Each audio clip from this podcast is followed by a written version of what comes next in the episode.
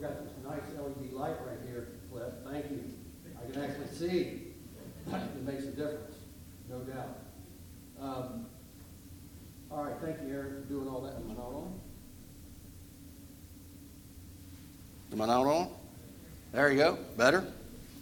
All right. So um, thank you, Aaron, for, for, for leading us in that. And uh, let's go back to the Lord in prayer. I feel like we need to, uh, I feel like I need to get in prayer and, and get, get, my, get my heart right in this. Father, we're thankful for this opportunity to come and to hear about um, Todd and Tia's mission. And um, it's inspiring to know, Lord, that um, they are doing what they do and that, they, that there is an organization like Wycliffe, Lord, that's coming together. And I thought it was interesting that they partner with other mission, missions that do the same thing, you know, which really shows to me a humility. Um, they don't want us to stand up and say we're the only ones really know what to do or how to do it best. But instead, what they do is they've stepped back and they've said, less of us and more of you. We want Jesus to be the focus of this, Lord, not our own little silo of things the way we like them. And so, Father, as we, uh, as we each go into prayer this week, each night, and continuing through the week, uh, as we hear from these different missions, Lord, I just ask that you just stir hearts um, for supporting those missions, whether it's supporting them financially, whether it's supporting them through prayer. Um, there's so many ways that uh, maybe it's supporting them through volunteering with their mission. Um, and, and, giving back in that way. We know there are so many ways, so let us not be limited in anything that we do, in any opportunities that there may be. As Aaron said, um, it may be time to get uncomfortable. It may be time to say, Lord, are you calling me to do some of this? And uh, if, if, if He is, then He'll absolutely equip you to do the job. So, Father, we're thankful. I just ask that you just, uh, Lord, as always, what I've got written, Lord, if, if it's not what you want me to say, that you just take it away and, and give me what you do want to say. And Father, I know that as we, um, as we finish up this evening, Lord, that uh, we want all the glory to be brought to you because that's what this whole thing is about, is bringing glory to you and what you did for us through your Son on the cross, in the grave, and triumphantly out of the grave. We thank you for this time together, Lord, and ask that you would just soften our hearts to a lost and dying world. And we'll ask these things in Jesus' name. Amen. Amen. So, um, our base text, it's, it, it's interesting because, you know, when we teach on Sunday mornings, or typically when I preach on Sunday mornings, it's, you know, we're taking lots of verses or, or a section of verses and kind of walking them through. And today is going to be a little bit different because uh, in our Sunday small group, we're studying the book of Acts. And so when you look at Acts, it's, it's the launch of the church. There, there never was a church. And then all of a sudden, there was a church one day. And it was seated by the Holy Spirit and started in Jerusalem with 120 people. And so the, the, the, key verse, and we'll just hit a few of them, the key verse, as Conrad read, is Acts 1, verse 8. And this is Jesus, and he's talking to his disciples when he's getting ready to be ascended into heaven. And he says, But you will receive power when the Holy Spirit has come upon you, and you shall be my witnesses both in Jerusalem, in Judea, in Samaria, and even to the remotest parts of the earth. Which is interesting when he said that for them because they had a very limited view of how big the world really was, and we don't. But when we look at the book of Acts, sounds simple, it's a book of action. Because as opposed to being a strict doctrinal book, it's a history book. But what's it a history of? It's a history of missions. That's all it is. It starts from the first chapter, and it's a history of missions. That's why I said this morning read chapters 1 and 2 because you'll see the launch of the church. And what was the key to the launch of the church? When Jesus, here in, chapter 1, when he tells his disciples, it says, But you will receive the power of the Holy Spirit. And then he sends them back to Jerusalem, and they spend 10 days in prayer with 120 people, waiting for the Holy Spirit to come upon them. And then when the Holy Spirit, chapter 2, verse 1, day of Pentecost comes, and the Holy Spirit descends on the people, they start speaking in different languages right? And so, but other people that are there hear their own language and they know, well, I know those people don't know my language. How is that? It's one of the miracles that happened then. And then what happens in one message, Peter stands up and starts answering the questions. And as he starts to pull up Old Testament scriptures, what happens? People say, What shall we do?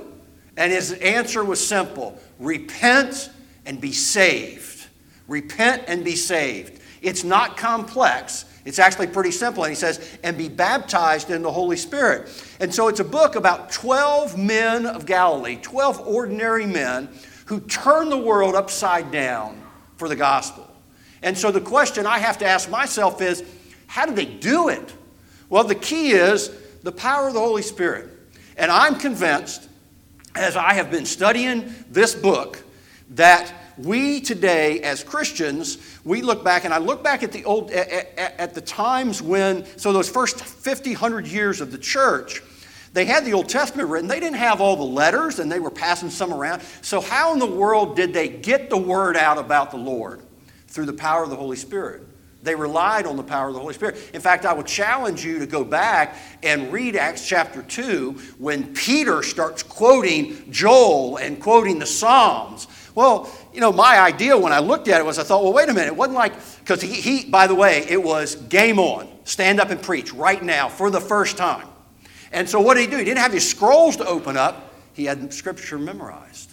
And he had the power of the Holy Spirit. And what I want you to see and understand is that sharing the gospel message, if we think this is something I have to do of my own account, then what we're doing is we're saying, I'm going to do life without plugging into the power of the Holy Spirit who will give you the words. If you've ever witnessed, if you've ever been in front of people like that, one individual, I know of so many examples of friends of mine that have had an opportunity to share the gospel, and you know what the first thing they say when they're telling you about it? They say, Man, I couldn't believe I was coming up with those words. Guess what? Because it was the Holy Spirit working through them. And that's what I want to really chime in on tonight. The book of Acts is a continuous story of what, and it's not a book of what men did, it's a book of what Jesus Christ continues to do in the affairs of the world through his church and through his people. So it's so when you look at the end of the book of Acts, it's interesting. You go to the very last chapter of Acts, the story just kind of stops. It doesn't end. It just stops. It's because it's continuing on today. We are writing the book of Acts for our generation right now. The church should constantly seek the leading of the Spirit. That's where we need to go. Otherwise, we're thinking of the things to do ourselves. In fact, Acts, the message of Christ for salvation, is preached to whosoever shall believe. So, whosoever shall believe in just reading the book of Acts. Here's who you find who believes in the book of Acts beggars, kings, governors, Jews, Gentiles, rich people, poor people, bond, free, slaves, and masters. All of those different people you will see touched by the gospel and believing just in the book of Acts. The gospel of Christ is spread through the world by the apostles, but also mostly by, because there was only 12 of them, 11 plus 1, but it was mostly by common Christians, most of which, or a lot of which, were uneducated. So, how did they do it? Power of the Holy Spirit. We got to be plugged into the power of the Holy Spirit to make those things happen. It's amazing. In three generations, they turned the world upside down for Jesus Christ. And you know what they didn't have to do that? They didn't have organized programs, they didn't have buildings, budgets, denominational headquarters. They reached it through, they reached the world for Christ without all of those things. So, what was their secret? Simple. They were a group of passionate, burdened, dedicated witnesses who knew that they were in touch with the risen Lord Jesus Christ and things were happening in their lives by the power of the Holy Spirit and they knew it. They'd been touched. And if you're born again, then you are indwelt with the Holy Spirit. The question is, are you plugged into the power source? I always think about it in my mind is we all have those little power strips at the house that you plug your computer into, right? And so you can plug it in, and then you plug your computer into the slot, and then there's a little toggle button on it.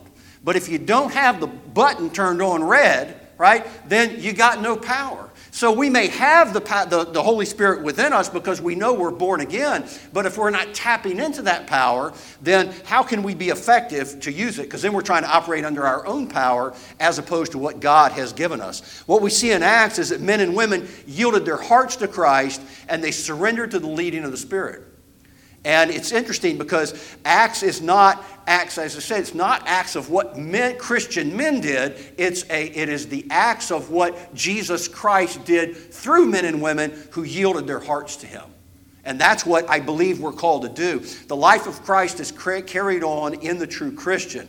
That's why the book of Acts is an unfinished Acts. We're continuing to write it today. So, our story, if we looked at it, we could call our time of the book of Acts as the acts of the risen Christ in 2022, which he does through the followers in the power of the Holy Spirit.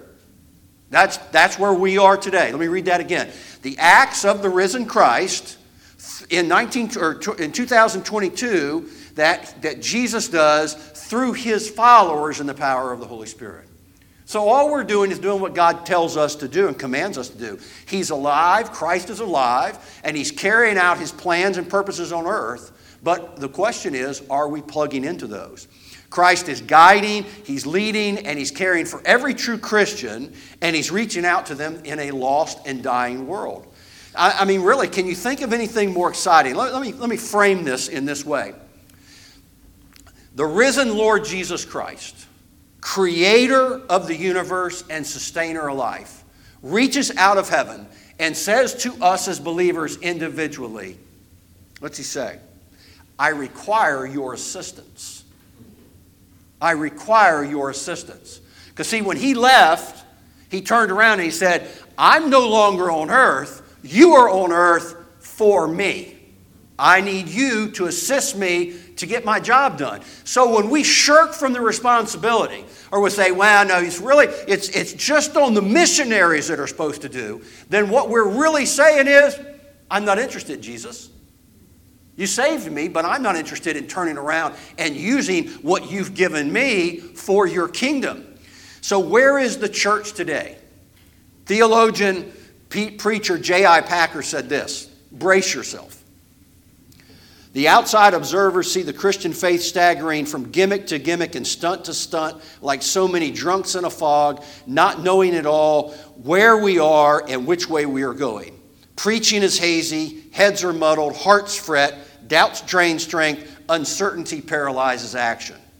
Unlike the first Christians who in three centuries won the Roman world, and those later Christians who pioneered the Reformation and the Puritan awakening and the evangelical revival and the great missionary movements of the last century, we lack certainty. Why? We blame the external pressures of modern secularism, but this is like Eve blaming the serpent. The real truth is that we have grieved the Holy Spirit. Mm. We stand under divine judgment. For two generations, our churches have suffered from a famine of hearing the words of the Lord. I mean, that's what he said. That was his view of it as a guy on the inside. And I really wonder is that where we are? The book of Acts is a story of men and women who took their commission seriously. That's all it is. They looked at it and said, This is the commission. God says, I Jesus says, I require your assistance. And they said, Yes, sir. That's all they did. There's nothing different. They weren't theologians, right? The book, uh, then, the book of Acts, is for every Christian who wants to experience the power of the Holy Spirit and be a witness for Christ to the end of the earth. Go look at how they did it. I mean, you see Paul's examples here. What would he do? He was a Jew. So, first thing he did, he would go into a new town. He'd go to the synagogue, right? He was with his people. And he would talk about the gospel. He would talk about, hey, guys, do you know that the Messiah has already come? He's here. Let me tell you who he is. And then he could build that network. It's very similar to what Todd was talking about. Then he used that network where Todd's group, where they used the church that's already there and established, that's what he was doing. He was doing the exact same thing. He was going in and saying, if I can get some converted Jews who know the Old Testament and then can share who, who, God is, why we need a Messiah, then it all comes together. I thought that when you were saying that, Todd, and going through that, I was sitting there going, wait a minute, that's not new. That's not a new program. That's how Paul did it. And so we imitate those things. So let me ask you some questions, because number one, I'm really excited that you're here tonight. You've taken time out of your Sunday to be here, and I hope you'll be here the next few nights. But let me give you some questions, because I think this is where the focus is as we go into this. Number one, do you want to experience the power of the Holy Spirit in your life? Do you want to experience it? If you do, then get on the witnessing program and you'll experience it.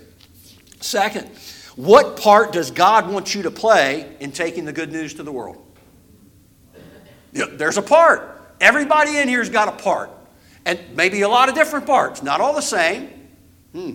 Next one. What is God doing in or with the church by going through this conference? What's He doing for the church? What's His goal? What's God's goal? We've been praying about it and putting it together because we felt like that's where God was leading us. Right? So, what does a church have to do with that? Third or fourth is what is God going to do in or with me by going through this? Me being me, me being you. What, what's He going to do through you? Right? Will you offer to pray and be used in and be open to His next move? That's what Aaron was talking about. You know, are you open to the next move? Right? Moving is changing, changing is growing. And if we want our faith to grow, here's some examples. Growing faith lives each day with eternity in mind. Growing faith isn't afraid to embrace something bigger than yourself. Growing faith isn't afraid to take on a God sized assignment. Why? Because you know you got God on your side. Growing faith invests in the most important thing there is people. People. It's being on a mission with Jesus Christ. Peter, shortly after the, the verse that we read in, in, in Acts 1 8, shortly after that, he preached and 3,000 souls were converted in a day. One message, 3,000 people were converted at the time. The goal of the gospel message is this out of Habakkuk 2:14. It says that the earth will be filled with the knowledge of the glory of the Lord as the waters cover the earth. So until, so when you read that, we all understand how the water covers the earth, right? So until the earth is filled with the knowledge of the glory of God, just like the waters cover the earth, then we still got a mission to do. You can't say, nah, I don't think the mission is on right now. Revelation 5, John has a vision in Re- Revelation 5 of all the nations worshiping before God's throne. That ought to be our mission. I mean, that ought to be our vision. All the nations working before the throne. The book of Acts is a record not only of mighty conversions, by the way, but also of fierce opposition to the preaching, to the message. There's going to be opposition. We should expect that response. That happens. But listen, they're not rejecting you, they're rejecting God. And God doesn't say, just do this only if you're going to get good results. But here's what we do know is that we know that our God will triumph over every, and that every knee will someday bow to Christ. Every, they, they will. That's Philippians 2 9, to the glory of God. So, what is God's purpose? God's purpose at, in Acts chapter 2 at Pentecost was to, it was simple. Say, wow, why did he send the Holy Spirit? To equip the church. To equip the church to do what? To be his witnesses resulting in his glory. See, when we witness, we bring glory to God. And if you go back to the Old Testament, what you hear God say, what you read that God says, is, I'm a jealous God. I don't want glory to go to anybody else but me. So if that's what he wants, how's, what's his purpose to get there? His purpose is to equip the church with the Holy Spirit so they would be witnesses to the nations, which would then bring glory to him. That's what he wants. And that's what we're called to do. So ask yourself again another set of questions. But I came to these because I kept having to ask myself these questions. First is Is my focus on glo- God's glory in everything? Is my focus that way? Um, do I ever think, uh, do I think about it when I go through my week?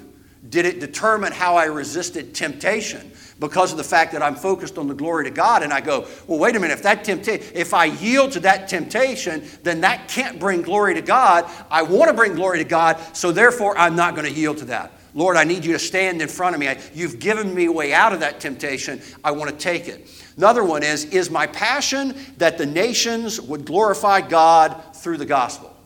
Is that a passion that we have? Now, let me challenge you with this if, it's, if our heart is not on missions, we're not in tune with God's heart.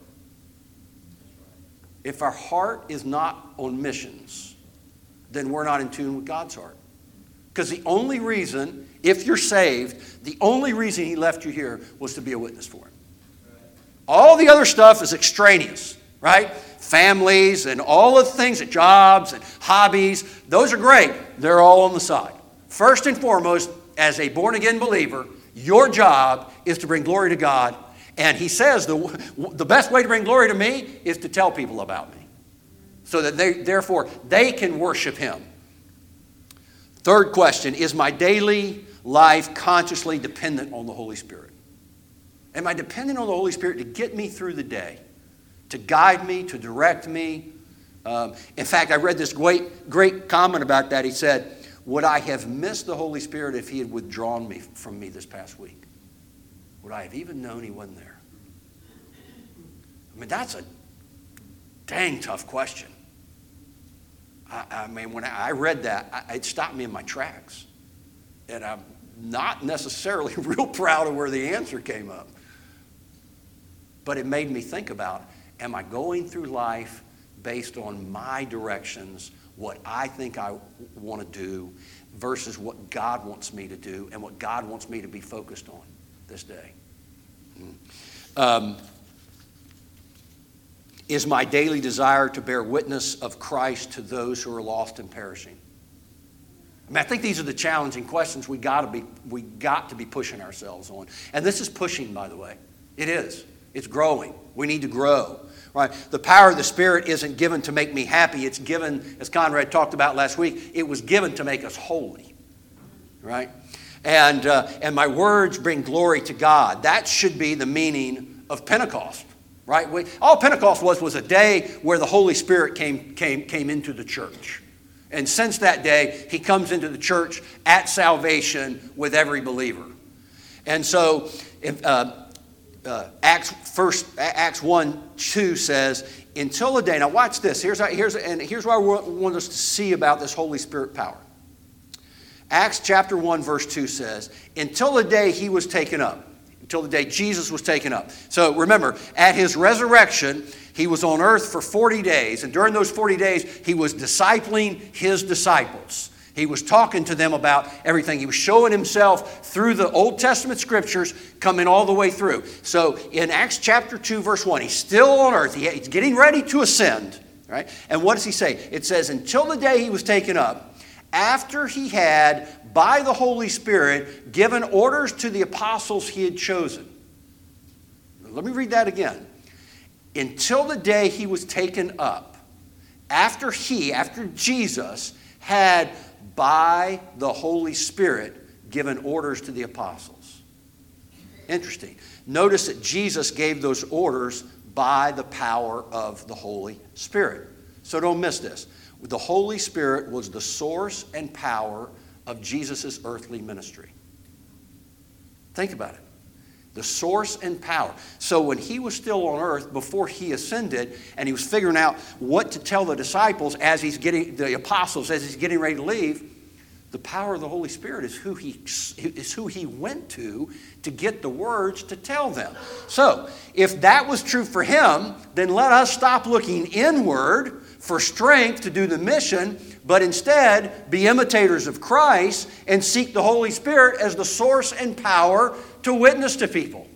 That's where it comes from. It comes from the Holy Spirit, not from us. Christ will reach men for himself by means of the Holy Spirit, working through men as instruments. The disciples couldn't become effective witnesses without the Holy Spirit. I mean, think about what, what Peter did that day of Pentecost. God's work must always be done in God's power, and God's power is the Holy Spirit. And it's kind of simple. I mean, it's, it's not high theology, it's actually fairly low theology.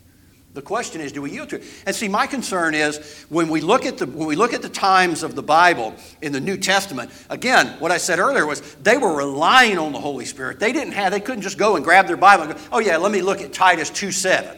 Right? They had to rely on the Holy Spirit. And I think the challenge for us can be because we have, we got the written Bible, we got it on our phones, we got it anywhere. You, can search a topic, you can, yeah, I can't remember that verse, but I think it starts with whosoever shall. You type in whosoever shall, boom, and it gives you the verse right there. And so what happens is we become technology centric versus Holy Spirit centric.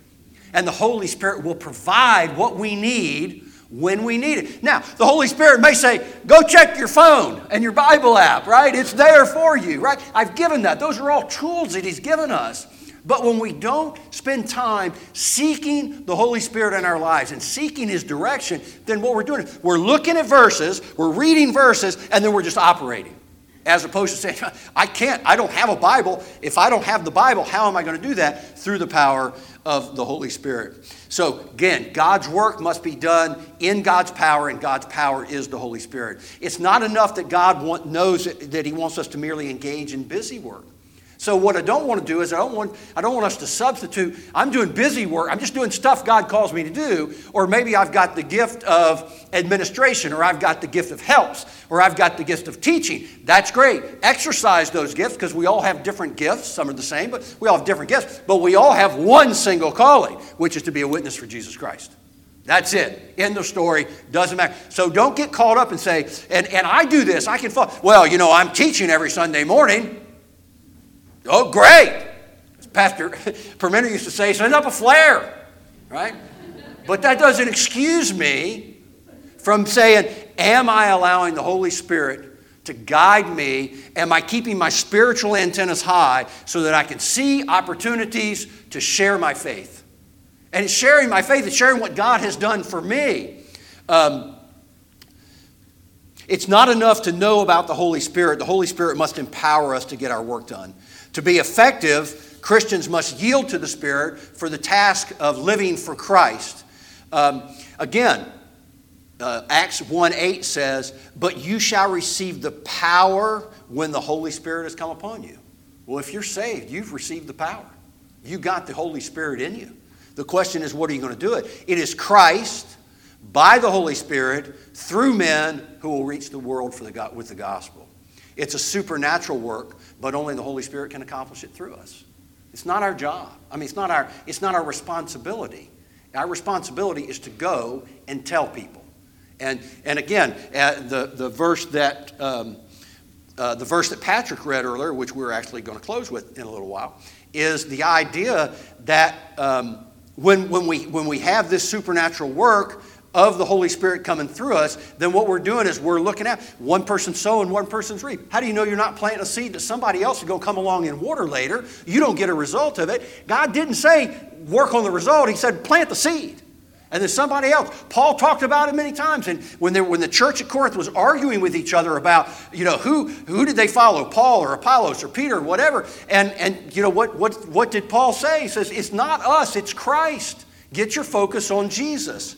That's where it is. The Holy Spirit power accomplishes things for God, and it will win men and women to Christ. Christ said, You shall be my witnesses. So our program is a, God's program is a witnessing program. But let me just take some fear out of it for you with a couple of things. We're witnesses, not propagandists. We're not trying to brainwash people. So don't, don't, don't, that's, that's the Holy Spirit's job to, right. We're witnesses, not salesmen. We're not peddling a product. Right? We're witnesses, not recruiters. We're not trying to get people to join our club. Right? We're witnesses. A witness does what? Shares what he knows. That's all a witness does, shares what he knows. When a witness talks about himself, it's always in terms of what Christ has done for me. That's what it is. And so what we do is take Paul's example. 90% of the time, what Paul was doing is go, This is who I was, this is what happened, this is who I am. It's not that complex when you look at it. True witnesses simply tell what they know about the resurrected Christ. And they talk about what? They talk about his fantastic person, his glorious character, his exciting plan, his matchless work, his mighty power, what he did for my life. You know, we read, we talked this morning about uh, miracles, and I looked immediately because I know Fred. I looked at Fred. I said, "Fred, tell me some miracles." He opened up his notebook that he always has, started rattling them off. One, I mean, it was almost to the point where he kind of looked up like, is that enough? I've just given you like 12. right there. But it's true. because he recognizes it and he sees what goes on. Witnessing is not about doctrine. Witnessing is not about the church. It's about being in, the li- being in touch with the living one and telling people about him. The program, God, as, as we've read, starts in Jerusalem, moves to Judea, then to Samaria, and then to all the nations under the sun. It's interesting. Jesus' very last words as he was getting ready to ascend be my witness. This last one, I mean, that's that, there is no. So you can't look go. Well, you know, but he had some other plan. Well, yeah, he did. Uh, after you become his witnesses, after his ascension, he sent back the Holy Spirit. So today is the day of salvation, and Jesus saves all who come to him by faith.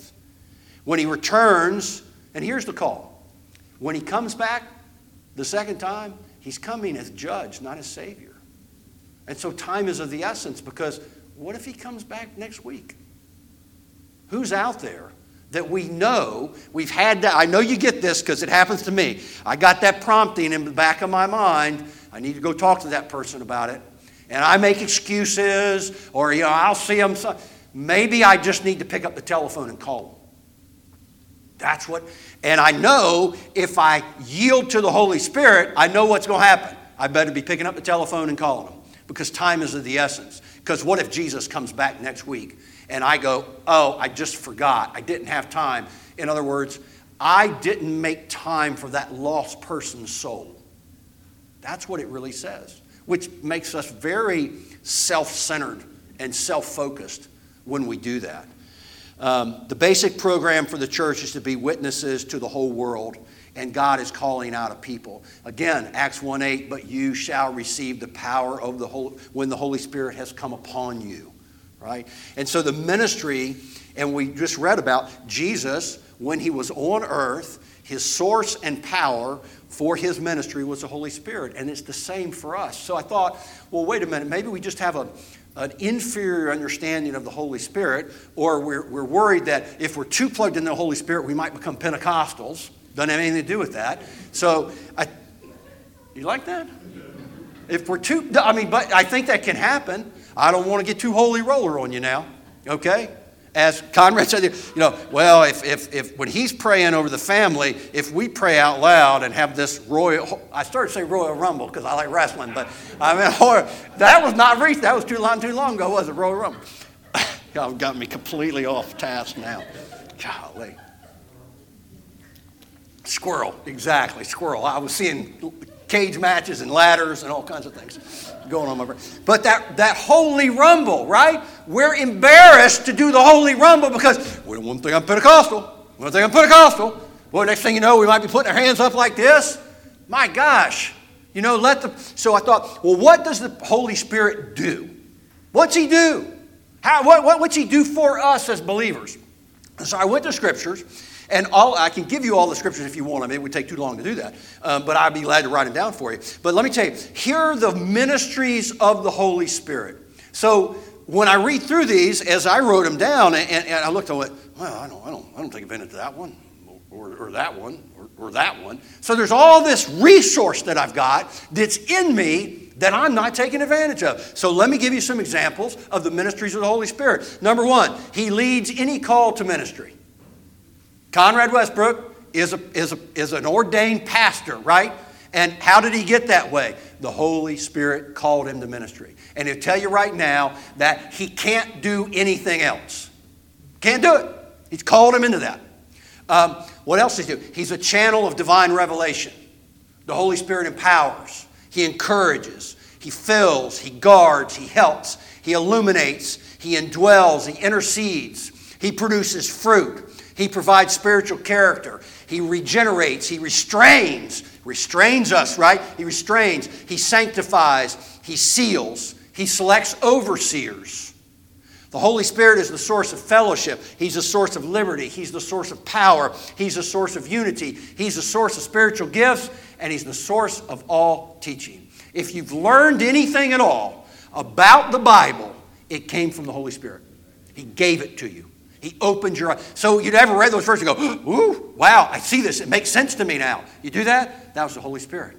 So what do you do? We turn around, we thank the Holy Spirit, we look at that, and we go through all those things. Have you, have you had a, a temptation that came along and, and, and you successfully, for lack of a better term, avoided it? That's because He was guarding your heart. The Holy Spirit was guarding. The Holy Spirit said, don't, don't, uh, uh, uh, don't go there. Don't think that. No, that was him. All the things he's doing it. So we ought to be looking at all of these different things and think, what do I, how, how, why am I not using all this? I've got all this information. So, the fullness of the Spirit of God's people is to empower us to witness to the nations.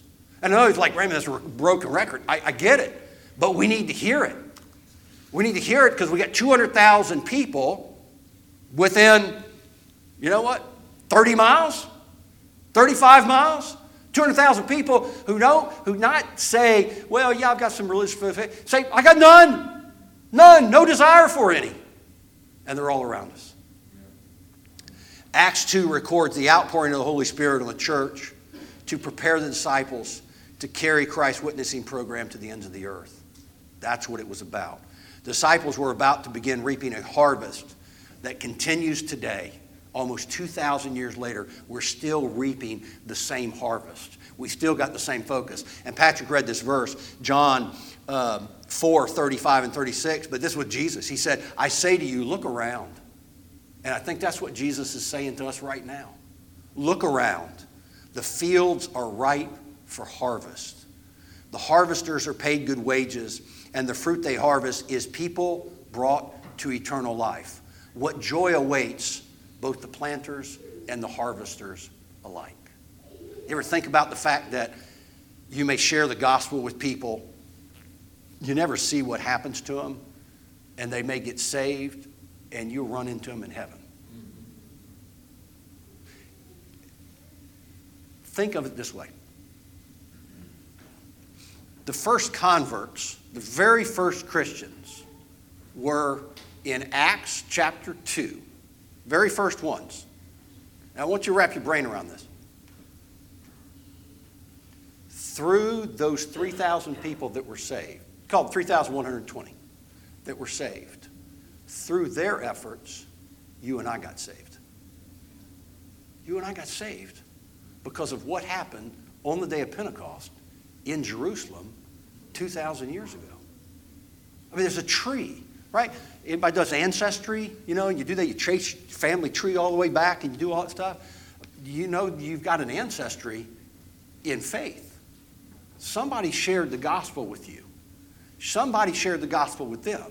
Somebody shared the gospel with you could literally trace yourself all the way back to the day of Pentecost. If you think about it, I mean, at first you go, oh, that's not, well, okay, maybe it is. If that's when the first Christians were, and we're Christians today, it's because people were willing to get out of their comfort zone. People were willing to die. People were willing to get really, really uncomfortable. And people were yielding to the Spirit and said, God, you saved me. There's got to be somebody else out there that I need to tell about this. Christians, if we want to be used by God for evangelism, we need to experience His power, we need to live in His presence, and we need to be characterized by His holiness. So we'll close with this somebody stepped out in power and faith for you. Are you willing to be that for someone else? And that's really the question. Somebody did it for you. Are you willing to be that for somebody else? I, I got to tell you, I, I, I, I don't know anything as exciting that I've ever done in my life than to see somebody that I've shared my faith with come to Christ. I mean, it's, it's, it's, the, it's greater than having children. It's greater than getting married. It's unbelievable when you see and you realize that not through me, not because of me, but because I was willing to heed the mission that God gave me, someone's going to heaven. That's powerful, powerful stuff. Amen? Amen. Let's close in prayer. Father, we're thankful for this opportunity, as always, to come together. And Lord, I know that I am as guilty as anyone about failing to yield to your spirit knowing what you have given me, knowing what indwells me, and yet I still spend so much time caught up in the foolishness of this world. Lord, forgive me. Forgive me for not keeping my eyes on the prize and not thinking about the idea that you're coming back and we don't know when, but it could be tomorrow. And who in the world is out there that I know you have called me to testify to that I'm refusing or just ignoring or maybe just being lazy enough and pushing it off another day. Lord, give me, give me that spirit that time is of the essence. The days are short. The harvest is white. It's time to get in gear. I'll thank you, Lord, for doing that. And I'll trust you and I'll trust in the power of the Holy Spirit to guide me through the process. We ask these things in the name of our Lord and Savior Jesus Christ. Amen.